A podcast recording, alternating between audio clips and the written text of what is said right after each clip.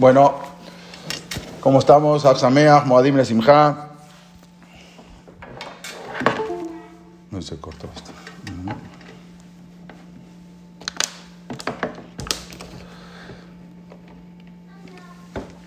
Vamos a seguir con la clase. Besa't Hashem, vamos a proseguir con la clase. La habíamos visto la semana pasada toda la historia de lo que fue el Ger Tzedek, Abraham Ben Abraham, cómo interactuó con el Gaón de Vilna. Bueno, y ahora, Besa't Hashem, vamos a seguir. Justamente hoy es el Yorzai, es el aniversario del Gaón de Vilna. Entonces quise aprovechar, un día como hoy, en Sukot Jolamoed, había fallecido el Gaón de Vilna. Entonces vamos a contar esa historia, incluso toda su vida, cómo interactuó también con el Ger Tzedek. El que no pudo no tuvo oportunidad de ver la clase de la semana pasada, después la puede pedir y Besa't Hashem se la mandamos. Vamos a hacer el estudio, la clase de Lu Nishmat, el Gaón Eliyahu de Vilna, no sé cómo se llamaba su mamá, Besa't Hashem también, Lu Nishmat Eliyahu Ben Samien, que sea refuá Sheremá, Nefata Nefesh, Ufata Guf, del Rab, Rafael, Abraham, Beni Ibom, Bejol Joleamo Israel. Vamos a iniciar con la clase de la historia del Gaón de Vilna. Vamos a empezar de antes, de lo que fue todavía un tiempo antes. Era un día frío de invierno. Una mujer del pueblo de Tselz, es o lo que hoy en día es Bielorrusia, estaba cruzando un puente sobre un río, se llama el río Romanova, cerca del pueblo de Slut. Iba llevando a su pequeña hija, su pequeña bebé, sobre una almohada, cruzando el puente, sobre una almohada, la llevaba en sus brazos. De repente, ella se tropezó y perdió el equilibrio. Al tropezarse, pierde el equilibrio. La almohada con el bebé, exactamente estaba cruzando el puente, la almohada con el bebé que estaba dormido, se le resbala de sus manos y cae directamente al río. Ella se quedó sin nada. La almohada y el bebé, o la bebé, una bebita, se cae al río. Las personas que estaban ahí a su lado se quedaron horrorizadas. Estaban seguras de que el bebé ya se ahogaría y moriría. Sin embargo, sucede un milagro. Para el asombro de todos, la almohada volvió a flotar, salió del agua, con el bebé todavía encima de la almohada. Inmediatamente recogieron a la bebita, la llevaron a una casa cerca de ahí, intentaron en ese momento reanimar a la pequeña, a su pequeño cuerpo, que estaba totalmente congelado, imagínense. En esos momentos en Bielorrusia, el río congelado. Y acercan a la bebé, la acercan al calor del fuego, para que se pueda calentar un poco y reanimar. Pero en su desesperación, para salvar a la pequeña criatura, la acercaron demasiado al horno y casi le queman los pies.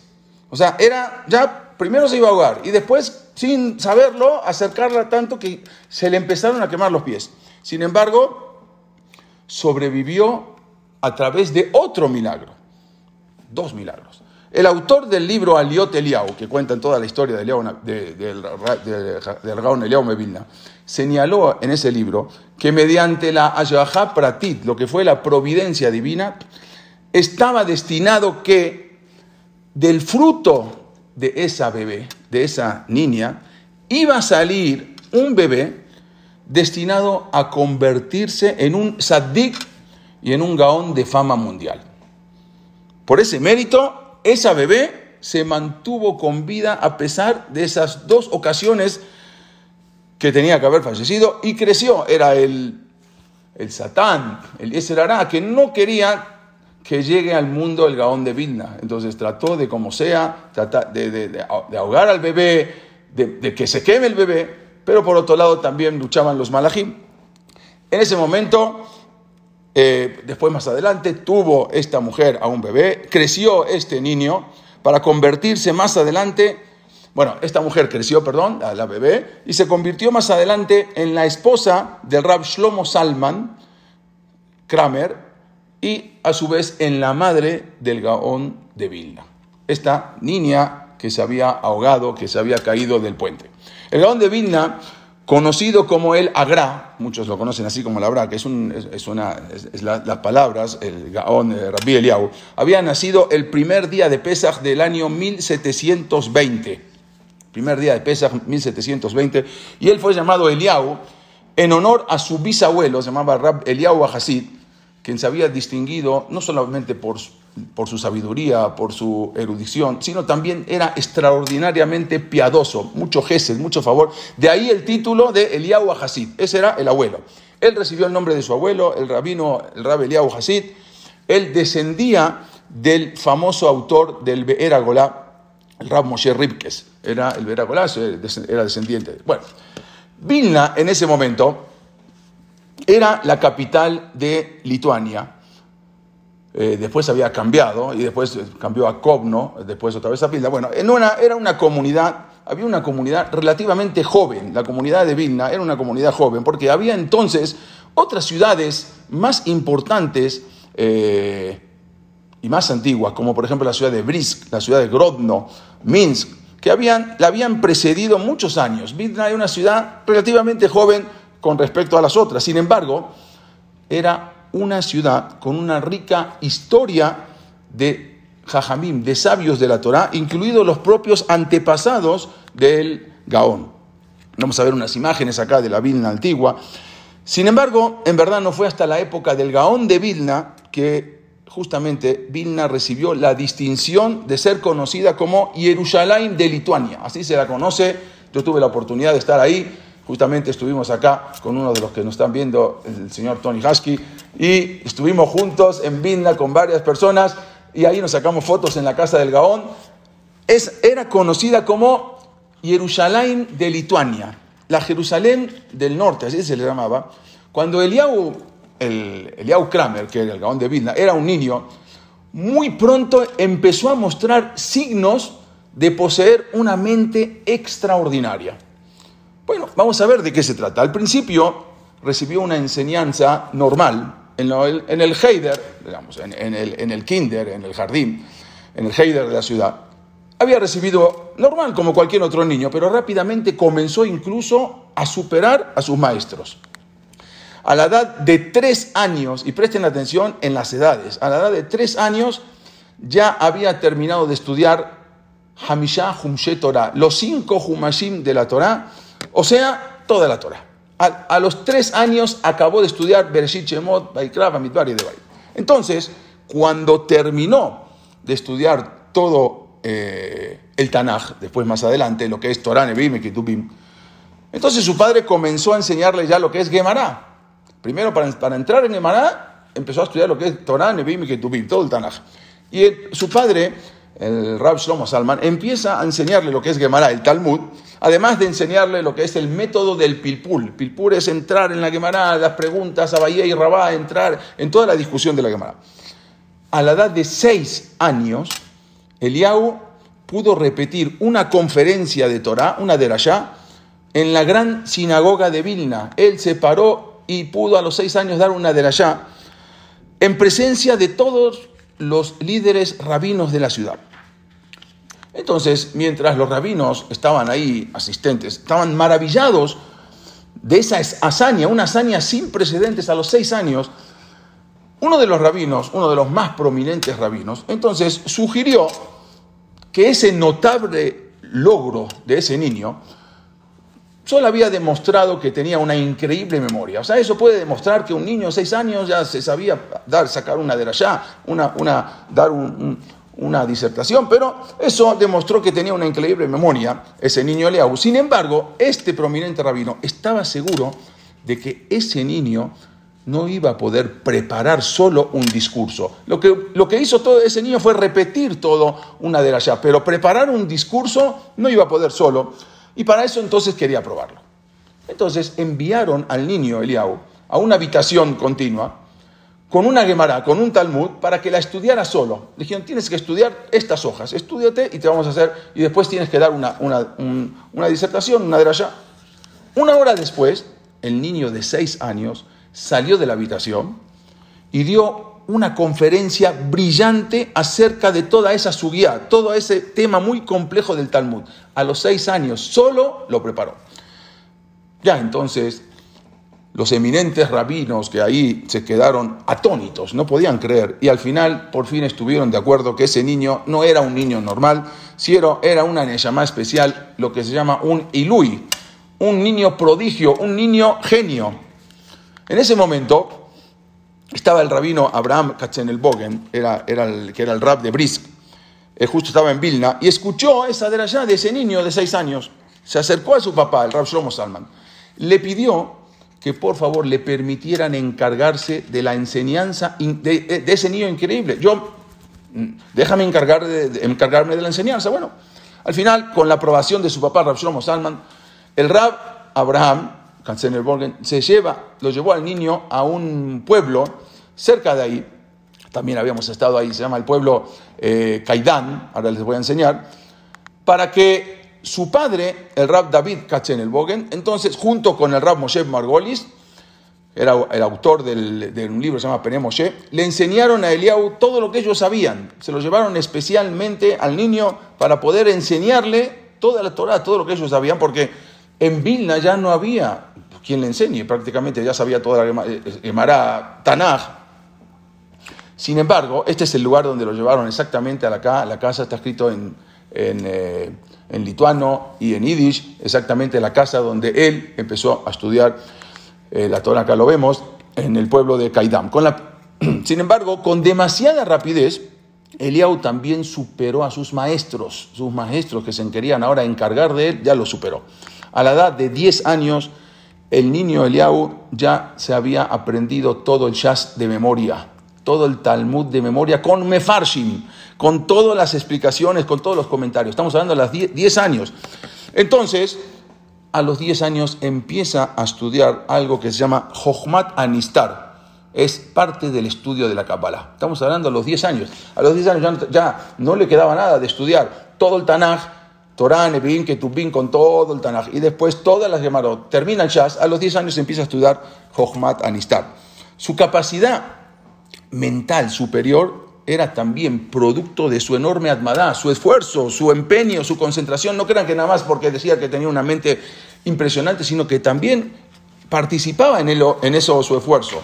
En una ocasión, a la edad de 11 años, Eliyahu se comprometió a aprender 2 masejot. En el día de Simchat Torah, o sea, 2 tratados del Talmud en el día del Simchat Torah, él dijo, me voy a aprender esas 2 masejot. Sin embargo, cuando llegó la noche de Simchat Torah, Eliyahu se dio cuenta que ni siquiera había comenzado a cumplir su promesa, se olvidó de que tenía que estudiar, tenía que aprenderse los 2 tratados de Talmud.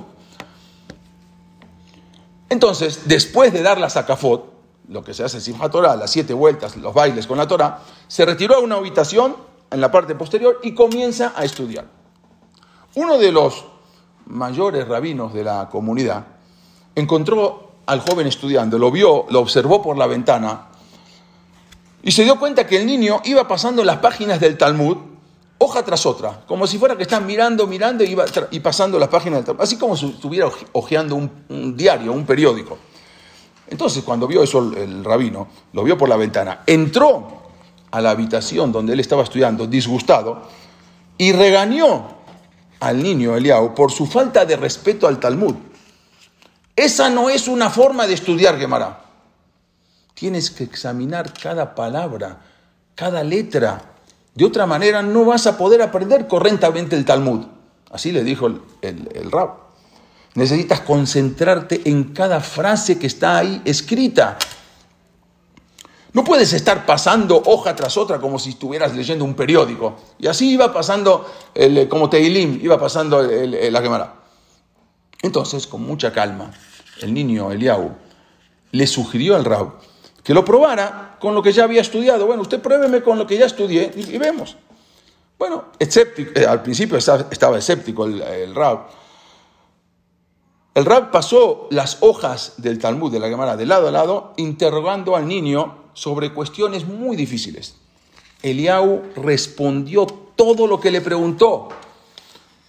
Mucho antes del amanecer, el niño Eliyahu ya había completado la segunda masejot, el segundo Talmud, el segundo tratado, con un sentimiento de satisfacción impresionante. Había cumplido su promesa de estudiar en la noche de Simchat Torah 2 masejot, 2 tratados de Talmud. Desde el día que el joven Eliyahu alcanzó la edad de su bar mitzvá, no había despegado sus ojos de sus libros. El Gaón, más adelante, después, ya creció, se casó, tuvo 2 hijos. Su suegro le había proporcionado una dote para que él pueda estudiar Torah. La esposa Hanna era la que administraba un pequeño negocio familiar para que él pudiera dedicarse al estudio. El Rabbi Eliyahu mantenía las ventanas de su casa cerradas, estudiando a la luz de las velas durante todo el día, para no tener esa tentación de mirar hacia afuera y apartar su mente del aprendizaje. 24 horas, vamos a ver cómo era el sistema de estudio. La habitación donde él estudiaba no tenía calefacción. Imagínense en estos lugares el frío que hacía en invierno. Y frecuentemente sumergía sus pies en agua fría para no sentirse abrumado por el sueño. O sea, en el momento que estaba el sueño, le pegaba durísimo, en ese momento metía los pies en agua congelada para no dormirse y poder seguir estudiando. Toda su energía la dedicó a una sola cosa: aprender la Torah. La devoción del Gaón de Vilna por el aprendizaje era tal que nunca dormía más de unas pocas horas por noche. Sus parientes estaban preocupados por él, le reclamaron, mostrándole la halajá que figura en el Mishneh Torah del Rambam, de que una persona tiene que dormir 8 horas, 8 horas por noche. El Rabbi Eliyahu, entonces, él los refutó con un argumento. Abrió un libro de Job y les mostró un pasuk, en el Perek Gimal, el pasuk Yod Gimal. El pasuk dice, Yashanti as yanuachli, dormí y entonces fue un descanso para mí. Él interpretó que esto significaba que si él dormía, el valor numérico de la palabra az, porque Pasú dice az es 8, alef y zayin, entonces sería suficiente, yanuach li, sería suficiente para li, es lamed yud, 40. Quiere decir que un total de 8 horas de sueño a él le permitiría funcionar correctamente durante 40 horas. Yashanti as yanuachli. Dormí, entonces, as, como dijimos, 8, yanuachli me va a alcanzar para descansar, li son 40 horas, ¿cierto? Yo con 8 horas me alcanza para 40 horas, que es casi 2 días. El Gaón usó este argumento para refutar el Pesaj de la halajá del Rambam. Él decía que la gente no tiene que hacer lo mismo que él, porque él tenía una consistencia muy fuerte, entonces él podía aguantar. Incluso el Gaón en sus últimos días se las arregló para dormir 2 horas por noche y comía únicamente 2 pedazos de pan remojado en agua. El Gaón incluso tenía un libro donde registraba todo. Cada vez que él sentía que había perdido algún tiempo de su aprendizaje de Torah, entonces registraba esos minutos que había desperdiciado. En Yom Kippur examinaba ese diario, ese registro, y él sumaba el total de minutos que había perdido durante todo el año. Sus alumnos afirmaron que durante todo el año la cantidad total de tiempo perdido sin estudiar Torah no superaba las 2 horas. En 365 días. Incluso el Gaón se molestaba con sí mismo por ese tiempo perdido. ¿Cómo pude perder 2 horas en el año? Unos testigos relataron que ellos mismos vieron cómo el Gaón derramaba lágrimas en el Bidui de Kippur, en la confesión de Kippur, y decía que él iba a mejorar en el futuro. Diario, el Gaón estudiaba 100 páginas de Talmud, 100 hojas por día de Gemara estudiaba y la estudiaba bien. Cada mes terminaba por completo el Talmud Babli. O sea, hacía Shium Hashas cada mes. Algo impresionante. De hecho, no es de extrañar que la combinación entre el Atmadá, quiere decir el esfuerzo, el empeño del Rabbi Eliyahu, junto con la mente prodigiosa que tenía, entonces produjeran un Gaón de la Torá de extraordinarias dimensiones. El autor del Sefer Hayé Adam, él dice, el Rabbi Abraham Danzin, él escribió que si el Gaón hubiese vivido en la época de los Tanaim, estaría entre los más grandes de ellos. O sea, estamos hablando del siglo XVIII. Es la mente de un Taná, y no de un Taná normal, de uno de los más grandes Tanaim de la época, si hubiese vivido en esa época. El Rabbi Israel Shklov era un alumno suyo, afirmó que cuando el Gaón completó su comentario al Shir HaShirim, el Cantar de los Cantares, declaró que todas las ciencias son necesarias para entender la Torah Kedoshá. Todas las ciencias que existen en el mundo son necesarias para poder entender la Torah, y que él las había estudiado todas. Ahora vamos a ver a qué se trata. Además de saber por completo la Torah, el Rabbi Eliyahu de Vilna también era un experto en matemáticas, astronomía, filosofía, ciencias naturales, álgebra, geometría, ingeniería, agronomía, biología, lingüística y música. O sea, era, ¿qué más? Cualquier ciencia, él era impresionante, se sabía todo. Hoy en día, ojalá que un rab pueda saber alguna de las otras ciencias, son muy a veces necesarias, pero él era todo, era impresionante. Vamos a ver, el Gaón decía, bueno, especialmente elogiaba en especial la última, lo que es la música. Ahora vamos a hablar algo. El Gaón decía que el Talmud está lleno de gráficas y dibujos geométricos. El que está estudiando Daf Yomi en este momento se da cuenta de lo que estamos estudiando ahora, Erubim, de todo lo que es los dibujos y todos los cálculos geométricos, pipo radio al cuadrado, todo lo que trae. Entonces, él diseñó sus diagramas a partir de la Torá, el Talmud y otros textos. Él mismo no se consideraba un matemático. En una ocasión, unos científicos rusos obtuvieron un tipo de mineral precioso que supuestamente poseía, no sé, unos notables poderes. Encontraron un tipo de mineral, pero los científicos rusos no pudieron descubrir el secreto de esa piedra. Sabían que tenía un secreto, pero no sabían cuál era. Así que decidieron enviarla a Alemania. Alemania era el país en ese momento más avanzado, y ahí se encontraban los verdaderos y los grandes científicos, en Alemania. Sin embargo, tampoco los científicos alemanes pudieron descifrar el poder que tenía esa supuesta piedra. Entre esos profesores alemanes estaba también Moisés Mendelssohn. Moisés Mendelssohn era el que fue el fundador de lo que es la Escalá, lo que es los primeros masquilim, lo que es el reformismo. Y él sugirió que enviaran esa piedra a Vilna para que el Gaón de Vilna la pudiera inspeccionar. Entonces, dos profesores alemanes viajaron hacia Vilna y llevaron con ellos la piedra para enseñársela al Gaón. Cuando llegan con el Gaón de Vilna, le mostraron la piedra al Rabbi Eliyahu. El Rab ordenó a su Shamash, la persona que lo acompañaba, que le trajera un vaso de agua. El Gaón dejó caer la piedra al agua y casi por arte de magia el agua desapareció. Los científicos alemanes se quedaron petrificados, se quedaron impactados. El Gaón entonces les explicó a los científicos que esa piedra era un zafiro y que cuando el agua entra en contacto con el zafiro, los dos elementos que lo componen se separan y vuelven a ser hidrógeno y oxígeno. Estos científicos alemanes no lo podían creer. Cuando los atónicos científicos regresan a Alemania y le contaron a todos sobre el asombroso rabino que existía en Vilna, Moisés Mendelssohn, el fundador de la Escalá, se emocionó entonces y exclamó que ahora podía entender esa explicación naturalista de la división del Yam Suf. Ahora entendí por qué se dividió el Mar Rojo. El bastón de Moisés, dicen los rabinos, que estaba hecho de zafiro.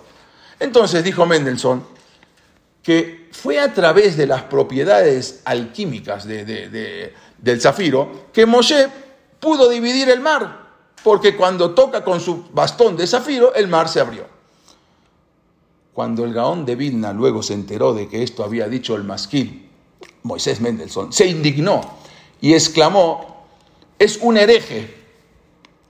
Luego, cuando el Gaón de Vilna explicó justamente el pasuk dice, Aremet Mateja. Cuando ya estaban frente al mar, Dios le dijo a Moshe: levanta, eleva tu bastón, unté diadejá alayam, y pégale con tu mano, no con el bastón. Unté diadejá, pégale con tu mano. Harem quiere decir levantar, también significa quitar, quita el bastón. Entonces, lo que realmente había sucedido fue que Hashem le dijo a Moshe que dejara de lado el bastón y que luego extendiera su mano sobre el mar, específicamente para que el milagro fuera sobrenatural y no el día de mañana venga alguien y diga porque el bastón es de zafiro, entonces se abrió el mar. Ese fue el milagro, decía el Gaón. Moshe tenía un bastón de zafiro, pero usó su mano, como dice el pasú. En la introducción hay un libro, se llama Sefer Peata Shulhan, dice que el Gaón de Vilna dominaba todas las ciencias y todos los conocimientos, excepto uno: la medicina. Uno dice, bueno, justamente los judíos siempre están relacionados con la medicina. El Rabbi Eliyahu de Vilna no estaba capacitado en la medicina porque su padre, cuando era joven, sintió que si hubiera sabido de medicina, entonces se habría visto obligado a curar a la gente.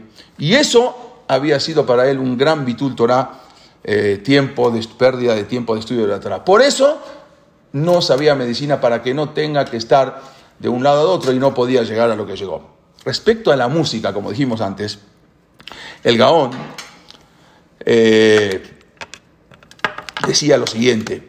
En una ocasión el Gaón le dijo a su alumno: si una persona no aprecia lo que es la composición musical y la acentuación de la Torá, de cómo acentuar esa composición musical en la Torá, no podría entender los secretos de los cantos de los Lebim en el Bet HaMikdash. Si una persona no entiende los ta'amim, no entiende la forma, la composición musical, la cual mediante la música una persona también puede lograr una elevación espiritual. Él dijo: si no hubiese sido por la Torá, yo hubiese llegado también a lo que llegué, pero por la música. La música puede la persona tener una elevación espiritual. O sea, después de la Torá sigue la música para tener esa elevación espiritual. Así explicó, y eso era, por eso hacían los korbanot en el Bet HaMikdash. Si no había que elegir, si no había música, no hacían los korbanot. Para que lleguen los korbanot, tenía que haber la música en el Bet HaMikdash de los Leví. El Gaón de Vilna también había sido, como explicamos antes, una autoridad de la Kabbalah en esa época. Los secretos del Zohar le fueron abiertos y explicados.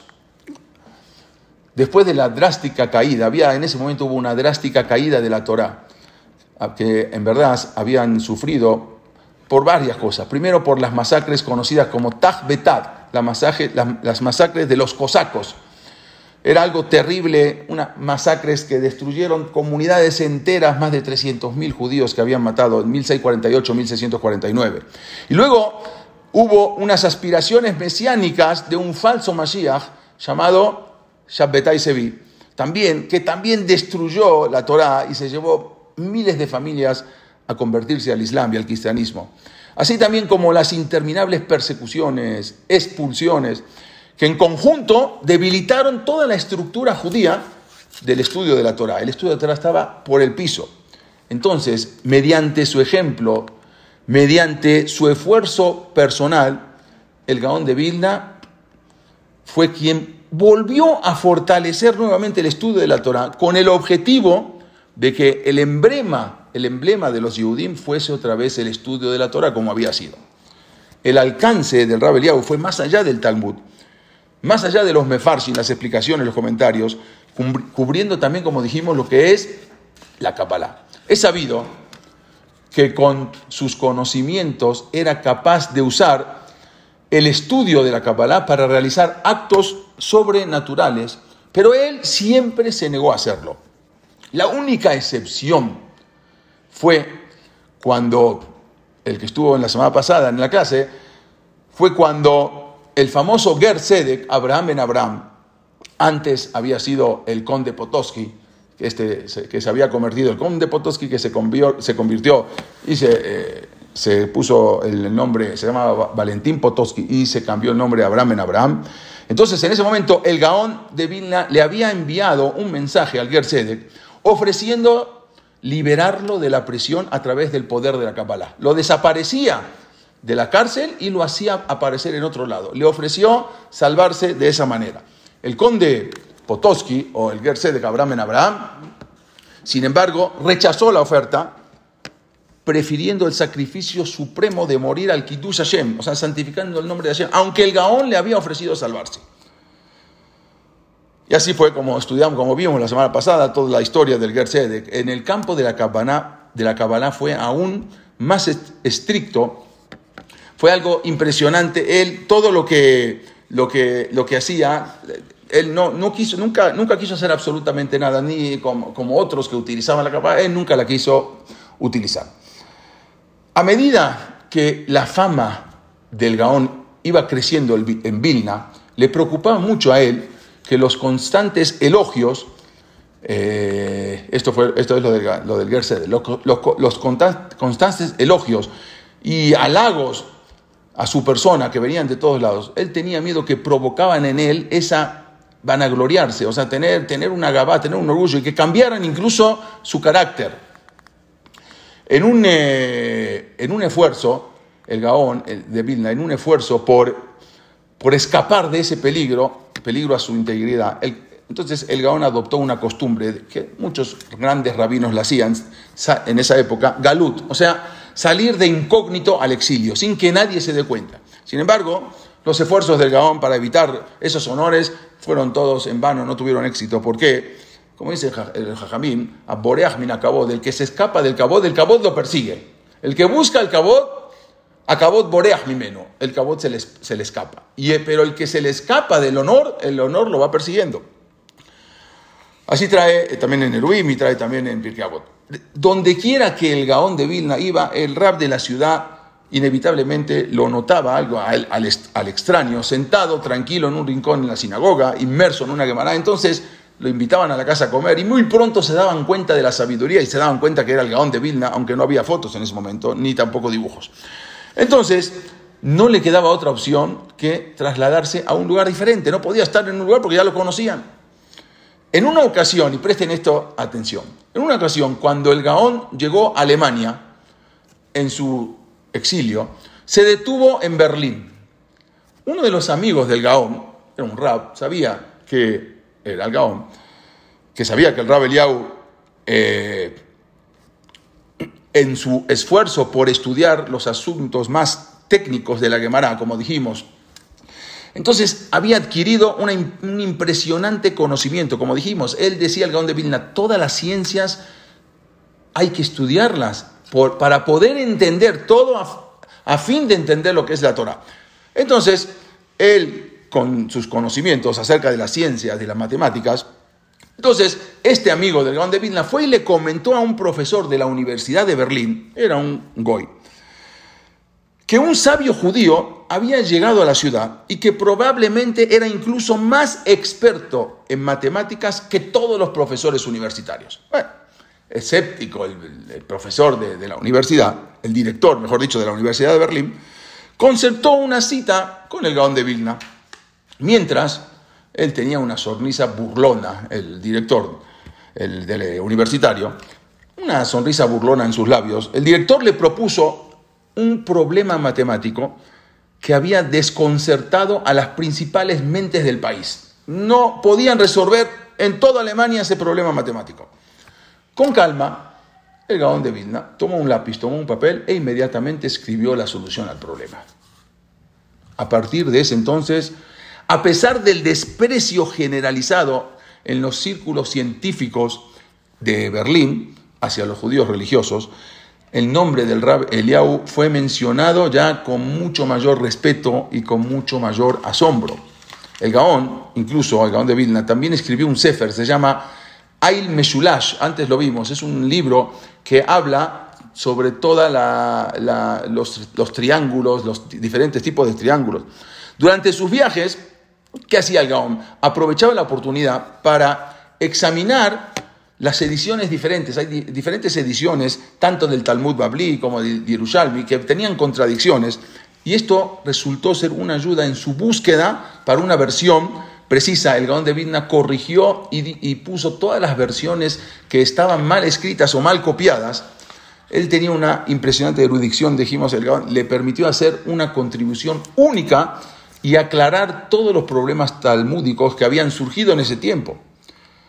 Había, inevitablemente, después de tantos años, había errores que se habían infiltrado en el texto del Talmud a lo largo de los años. Entonces se creaban evidentes contradicciones que desconcertaban a muchos que estudiaban el Talmud. Estos errores necesitaban ser corregidos, pero ¿quién se iba a atrever a borrar algo del Talmud diciendo que está mal? Es un taut sofer, es un error de copiado. El Gaón entonces asumió esa gigantesca tarea y resolvió todas esas discrepancias decidiendo cuál es la versión correcta. Él tenía un acceso a gran cantidad de ediciones diferentes. Al ver en diferentes partes del mundo, pudo comparar todas las contradicciones y pudo determinar cuál era la correcta. Era una mente impresionante. Con esa memoria que tenía, podía rastrear las versiones equivocadas, podía encontrar cuál era la razón. Pero ¿cómo hizo para cambiar? Algo impresionante. Lo vemos en un detalle. Él, para poder cambiar un texto del Talmud, él decía que solo se podía realizar si ese cambio aclaraba un mínimo de 15 preguntas que habían surgido sobre la otra versión. O sea, si había 15 preguntas sobre la otra versión que no podían contestar, entonces ahí sí aceptaba él cambiar la versión y poner otra que había encontrado. Y así era algo impresionante. El Zohar también vamos a ver. En el año 1748, el Gaón, este es el libro que hay en Meshulash, que les comenté, que es el libro de, habla todo de las matemáticas y de los triángulos y de todas los lados, laterales. Bueno, en 1748 el Gaón de Vilna, el Gaón regresa a Vilna después de su viaje, se instala en su casa, en una casa. Acá vemos la casa donde vivía el Gaón. Esta es la casa del Gaón de Vilna. Bueno, obvio que la reformaron.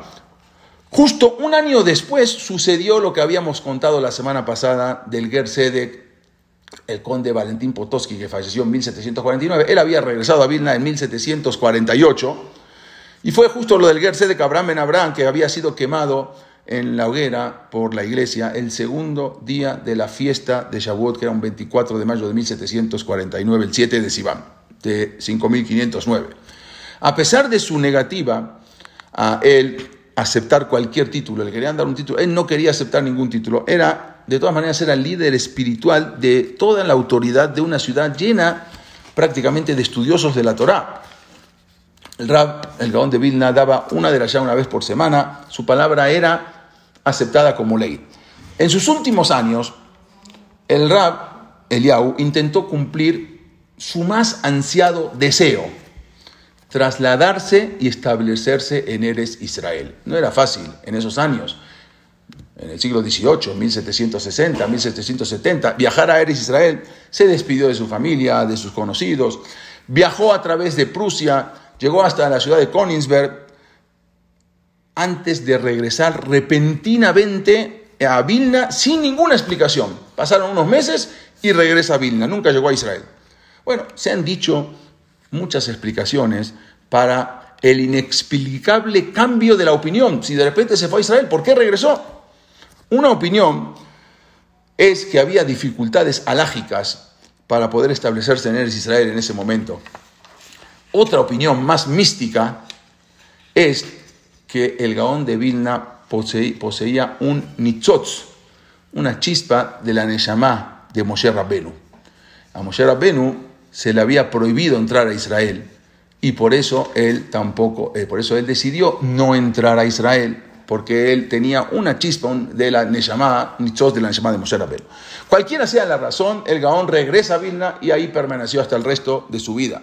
No obstante, su intento por ir a Eretz Israel, bueno, esto, entre paréntesis, esto es el árbol de la semana pasada que les mostré, conseguí después la foto, cómo era el árbol que estaba abrazando la tumba del Ger Tzedek, que era un árbol muy misterioso, por arriba y por abajo, algo impresionante. Bueno, el que después la quiere le puedo mandar la foto. Esta es la foto del árbol original del Ger Tzedek, donde estaba exactamente su tumba. Bueno, no obstante, en su intento de ir a Eretz Israel, tuvo un fuerte impacto entre sus alumnos, y muchos de ellos, luego de la muerte del Gaón, sí lograron establecerse en Israel, y ahí se forma los Ashkenazim, la primera comunidad Ashkenazim que llegaron después de 1797. Bueno, se establecieron en Jerusalén, en Tiberia y en otros lugares. En 1756 el Gaón tenía 35 años y había recibido una carta urgente de un rabino muy importante, Rabbi Yonatan Eibeshus, de la comunidad de Hamburgo. Le solicitaban su ayuda para poder mediar entre la disputa que tenía el Rabbi Yonatan Eibeshus con el Yabes, el Rab Jacob Emden. Había una gran disputa entre ellos, una controversia que se había suscitado en el año 1750, porque al Rabbi Yonatan Eibeshus lo habían nombrado como rabino principal de varias importantes ciudades alemanas y de Dinamarca, Altona, Hamburgo y Wandsbek. Allí Rabbi Yonatan había escrito unas kemiot, como unos amuletos para personas enfermas, personas con problemas. Estos eran los amuletos que iba escribiendo, las kemiot. Entonces, en ese momento, el Rabbi Jacob Emden, que era el conocido como el Yabes, de alguna manera le habían llegado esos amuletos que había escrito Rabbi Yonatan. Entonces, como que él dijo que estaban escritas de una manera que, cambiando alguna de las posiciones de las letras, se podía leer en el nombre de Dios y de su Mashiach Shabbetai Sevi. Este Rabbi Jacob Emden, encontró esos amuletos que había escrito el Rabbi Yonatan Eibeshus. Este rabino también es algo impresionante. Y Arot de Bash hizo un libro, también varios libros. Esto dio lugar a una gran controversia entre las grandes luminarias de Israel, el cual muchos prominentes rabinos se vieron involucrados apoyando ambas partes. Entonces le mandan al Gaón de Vilna para que lo ayude, este Rabbi, el Rabbi Yonatan Eibeshus, para que pueda abogar por él y defenderse del Rabbi Jacob Emden, el Yabes. En ese momento se vio forzado a abandonar su puesto rabínico, el Rabbi Eibeshus. Bueno, y al final él no quiso opinar, pero más adelante, después cuando falleció Rabbi Yonatan Eibeshus en 1764, después de algunos años, cuando también falleció el Yabes, la controversia al final llegó a su fin. Sin embargo, el Gaón de Vilna no quiso meterse, se negó a intervenir, porque sentía indigno tomar una decisión que involucraba a estas dos grandes luminarias. Aunque sin intervenir, él defendió a Rabbi Yonatan Eibeshus, y también al Ramjal, Rabbi Moshe Haim Lusato, que en ese momento también, él es el autor del libro Mesilat Yesharim. También sus libros habían sido censurados y enterrados por la publicación de sus escritos místicos. Entonces también mandaron a la Genizá a sus libros. Y él también defendió al Ramjal. Es más, dijo, después de que había fallecido en 1747, Rabbi Moshe Haim Lusato, dijo el Gaón de Vilna al leer su libro: si yo hubiese leído este libro antes, me hubiese ido caminando desde Vilna hasta Padua, donde vivía el Ramjal en Italia. Muchos años después, se acercaron nuevamente al Gaón y le pidieron que interviniera también en otros asuntos públicos, esta vez contra el movimiento de la Ascalá. Ya había surgido el movimiento de la Ascalá. Entonces, le pidieron que, por favor, que él también hiciera algo, interviniera, porque estaba la escalada prácticamente del reformismo, estaba derrumbando toda la estabilidad religiosa de la vida judía en Polonia, en Lituania. El Gaón ahí no dudó ni un minuto en unirse a la batalla contra los reformistas y dedicó toda su energía para luchar contra este movimiento de la escalada que estaba amenazando, de hecho, destruyó mucho, con dejar una influencia destructiva en las generaciones que venían. los efectos que iban a tener, iba a ser un impacto en las generaciones venideras, no podía negarse. En ese tiempo se había publicado un libro en el que se recomendaban varios cambios en el plan de estudio de la educación de los judíos, de los niños. Y este era Naftali Herz Wesley, que lo vemos acá. Él era, en su momento, había sido un alumno de la yeshivá de Rabbi Jonathan Eivishush, pero luego pasó a ser alumno y amigo y colaborador de Moisés Mendelssohn, que fue el fundador de la Escalá. Aunque el título del libro que había hecho era bastante inocente, el libro hizo un libro, se llamaba Dibre Shalom Be'emet, Palabras de Paz y de Verdad. El Gaón de Vilna inmediatamente reconoció que ese trabajo era un intento de destruir el tradicional estudio de la Torah. Él supervisó personalmente y participó en la quema pública de esa publicación, que ahora vamos a ver acá. Un libro también sacó Jojmat Shelomó, este mismo se llamaba Naftali Herz Weissel, también hizo varios libros. Bueno, en otro también él arriesgó también el Gaón de Vilna su reputación y su seguridad, porque en un momento no apoyó a que nombren a un rabino, se llamaba Rabino Shemuel Ben Avigdor, como Rab de Vilna. Entonces él sintió que ese Rab no era apto. Como resultado, el Gaón de Vilna recibió un gran acoso y fue encarcelado con falsos cargos y también de recibir fondos comunitarios, que no era cierto porque él de por sí no vivía de la comunidad. Bueno, incluso después fue detenido una segunda vez cuando las autoridades sospecharon de él que había participado en el rescate de un hijo de los líderes comunitarios de las garras de los misioneros cristianos. Pero bueno, esos contratiempos no le impidieron al Gaón seguir en sus tareas. Con la misma pureza del corazón y las mismas intenciones lo llevaron también a estar en desacuerdo con el movimiento hasídico. Pero hoy no vamos a dar tiempo para explicar, en otra clase lo vamos a explicar, todo el problema que había con los movimientos hasídicos, porque era algo nuevo, era algo que habían cambiado completamente una forma, porque el judaísmo se estaba perdiendo, entonces empezaron a cambiar un poco, y eso él no lo podía tolerar, entonces luchó extensamente contra la Escalá y también quería proteger del movimiento hasídico. Bueno, y él así fue un emblema. Él decía que la Torá tiene que ser el emblema de los judíos. Esa era la Torá y no curanderos, milagreros y esto. Entonces él no estaba de acuerdo en ese momento con los hasidim. Él hizo varios libros que no se habían publicado, después se publicaron, pero era En un momento también vinieron a visitarlo dos grandes rabinos, Rabbi Shlomo Salman, el Baal Atania, y también vino a visitarlo porque tenían miedo que todas estas cosas nuevas eran derivados o de gente de que lo había pasado hace poco, lo de Shapetai Sevilla, lo del falso Mashiach. Por eso cuando empezaban a cambiar las cosas, la gente tenía mucho miedo en ese momento de todo lo que había provocado el falso Mashiach.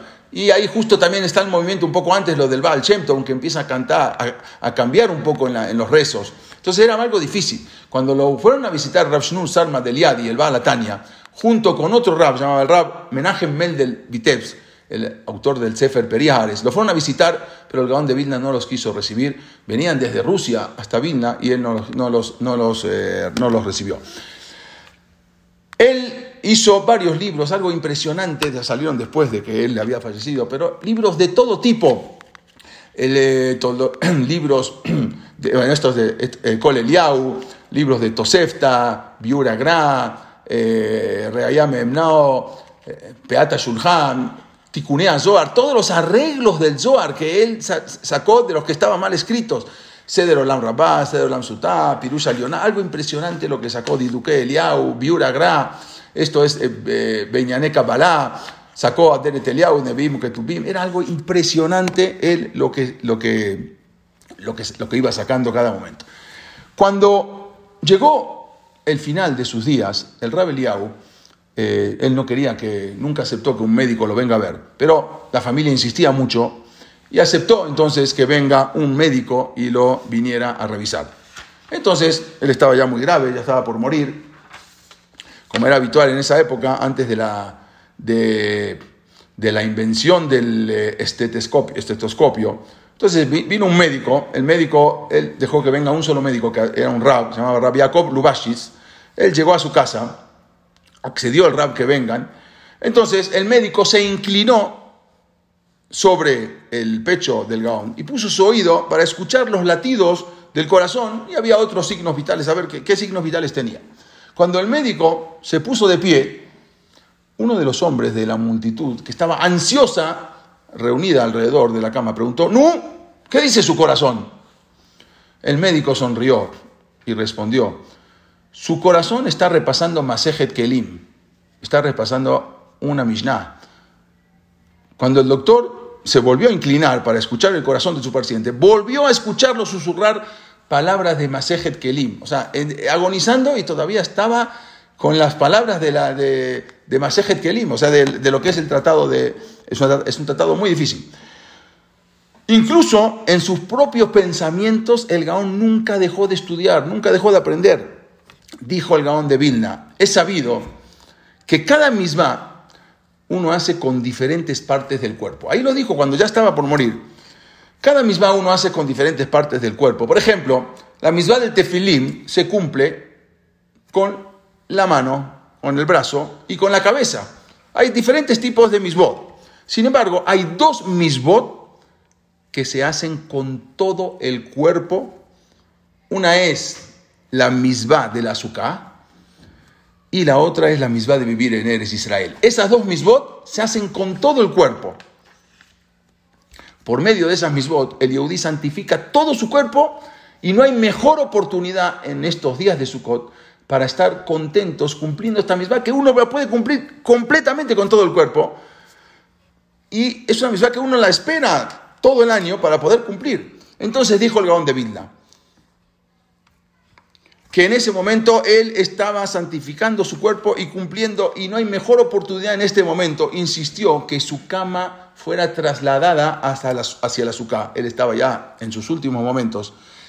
Entró a la Suká, se aferró con toda la fuerza a los Arba Minim, tenía el Lulav, Etrov, Adaserba, negándose a abandonar esa última preciosa misvá, no quería soltarla hasta el último momento. Incluso también tomó en sus manos el tzitzit que tenía y susurró: «Qué difícil es separarse de este mundo, el mundo maasé, el mundo olá maasía, el mundo de los hechos.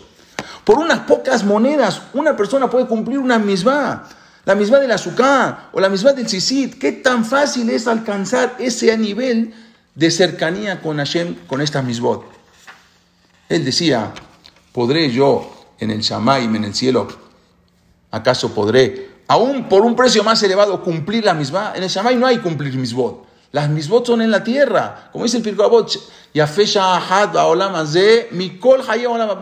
una hora en este mundo vale más que todo el Olam Haba». ¿Por qué? Porque en este mundo, con poco dinero, sin dinero incluso, diciendo una verajá, Shakol Niad Baró, con el sisid que no cuesta tanto, con eso una persona puede ganar todo la mamá. Y él sabía que se estaba despidiendo de eso, y estaba con su lulav y con su etrog en la suká y con su sisid agarrado.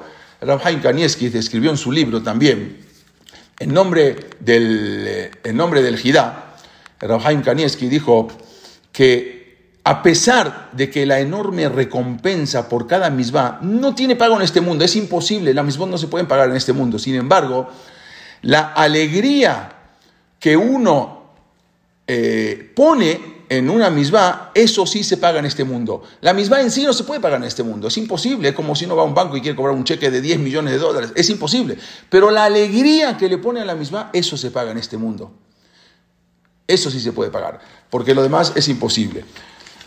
El Gaón había dicho: «Qué difícil es separarse de este mundo, Olam Asiyá, el mundo de los hechos. Por unas pocas monedas, uno puede cumplir la misvá, uno puede cumplir suká, misvá de sisid, alcanzar el más alto nivel de cercanía con Dios». Y siguió diciendo el Gaón de Vilna, como dijimos: «¿Acaso yo podré tener esa oportunidad en el otro mundo, en el mundo de las Neshamot, incluso por un precio más alto?». Eso fue lo último que dijo el Gaón de Vilna y falleció. ¿Acaso yo podré tener la oportunidad en el otro mundo, en el mundo de las Neshamot, incluso aún por un precio más alto? Y con esas palabras fallece el Gaón de Vilna. Él falleció exactamente un día como hoy, el quinto día de Jolamoed, de Sukot, a la edad en el año 1709, el 9 de octubre de 1797, a la edad de 78 años, y fue enterrado en el cementerio judío de Vilna. Pocas veces una sola persona tuvo un impacto tan profundo sobre todo el pueblo judío, tal como en su momento lo habían tenido Rashi, el Rambam, Rabbi Yosef Caro y Rav Moshe Isser Rez el Ramá.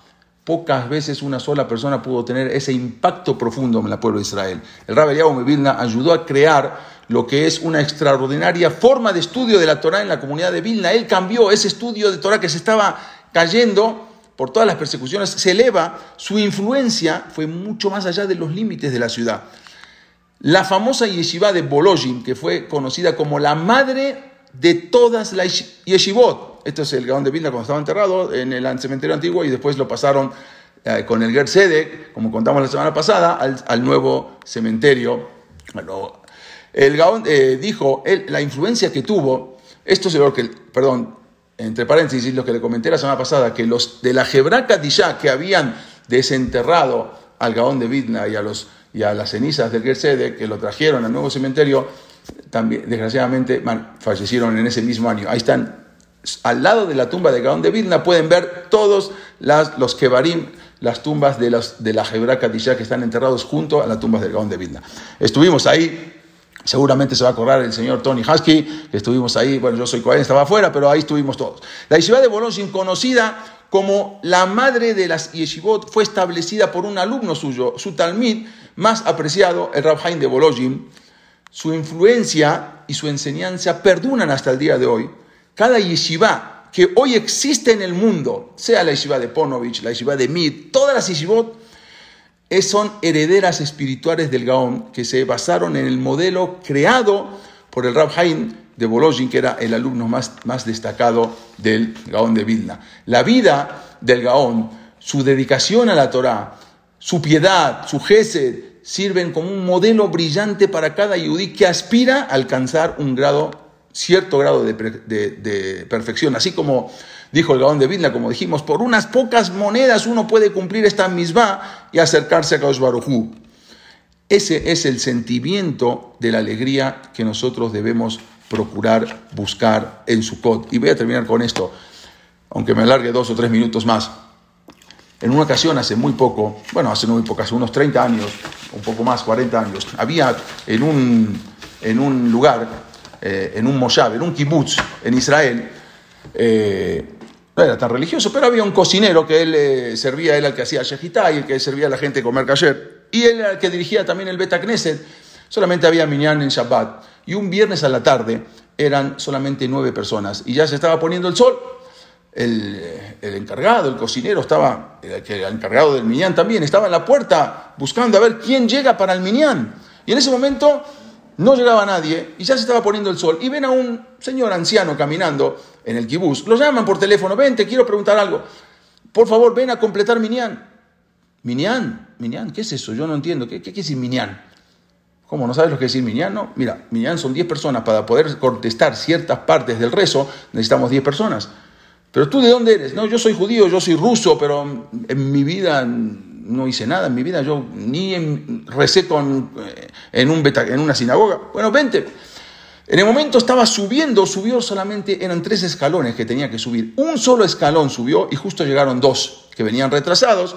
Y entonces le dijo el cocinero, este encargado, le dijo, sabes que ya no te preocupes, si quieres ya puedes irte porque ya llegaron los otros 2. Se fue. Pasaron algunos meses y sueña esta persona, el encargado del kibús, del kasher, que viene este anciano en sueños y le dice, te quiero agradecer. Y por el solo hecho de subir un solo escalón para entrar al Bet HaKnesset, aunque después se dio media vuelta y se fue, por ese sejud, por ese mérito, me dejaron volver en sueños y avisarte que busques a mi hijo en Tel Aviv, lo buscas y por favor te pido que le digas, buscas tal nombre, que diga Kaddish por mí. Solamente por el hecho de subir un escalón, ni siquiera hizo la misma, nada más subió un escalón y después se dio media vuelta y se fue. Buscó a esa persona, primero lo buscó si realmente era el sueño, era verdadero, fue a buscar al viejito, al anciano en el kibús, ya sí, efectivamente había fallecido, hace unos meses, fue a buscar a su hijo, lo encontró y le pudo decir que diga Kaddish y pudo decir Kaddish por su papá. Es algo impresionante lo que es una misvá en este mundo, y este señor ni siquiera hizo la misvá, quiso hacer la misvá, el hecho de solamente subir. Ese es el sentimiento de la alegría que debemos procurar buscar en Sukot. Los jajamín dicen que hay que buscar alegría en Sukot. Esa es la felicidad. ¿Saben cuál es la felicidad? La felicidad es buscar la misvá. Y ahora que la tenemos para cumplir con todo el cuerpo, esa es la alegría que es lo que irradia la fiesta de Sukot. Estamos acostumbrados normalmente a la idea que la felicidad uno la obtiene, es el resultado del éxito. Y el éxito consiste en tener más, ganar más, ostentar más. Así estamos acostumbrados. La visión judía, la visión de la Torá de la felicidad es un poco diferente. La sociedad moderna de consumo considera que ¿quién es el hombre más feliz? El que tiene lo que quiere. El que puede obtener lo que quiere es el hombre más feliz. Pero la Torá, sin embargo, se considera diferente. La Torá dice que ¿quién es feliz? El que quiere lo que tiene. No el que tiene lo que quiere, sino que el que quiere, Arsaméaj bejelko, el que quiere lo que tiene, especialmente, y el que disfruta también compartir con los demás lo que uno tiene. A eso se le llama la felicidad del ser yehudí, la felicidad del ser, no la felicidad del tener. Lo que dicen los jajamín que tenemos que tener en Sukot, la felicidad, la alegría de ser yehudí, la alegría de poder cumplir la misvá, de entrar a la suká y estar rodeado con todo el cuerpo de esa misvá. Eso es lo que tenemos que buscar, la felicidad del ser, no la felicidad del tener. La manera más elevada de servir a Dios es sintiéndonos felices de poder cumplir su voluntad, cumpliendo las misvot. Eso es la alegría que tenemos que buscar, sintiéndonos felices, orgullosos de pertenecer a Am Israel, que podemos cumplir esas misbot. Y recordando, así como Hashem nos protegió en el desierto, nos sigue cuidando permanentemente.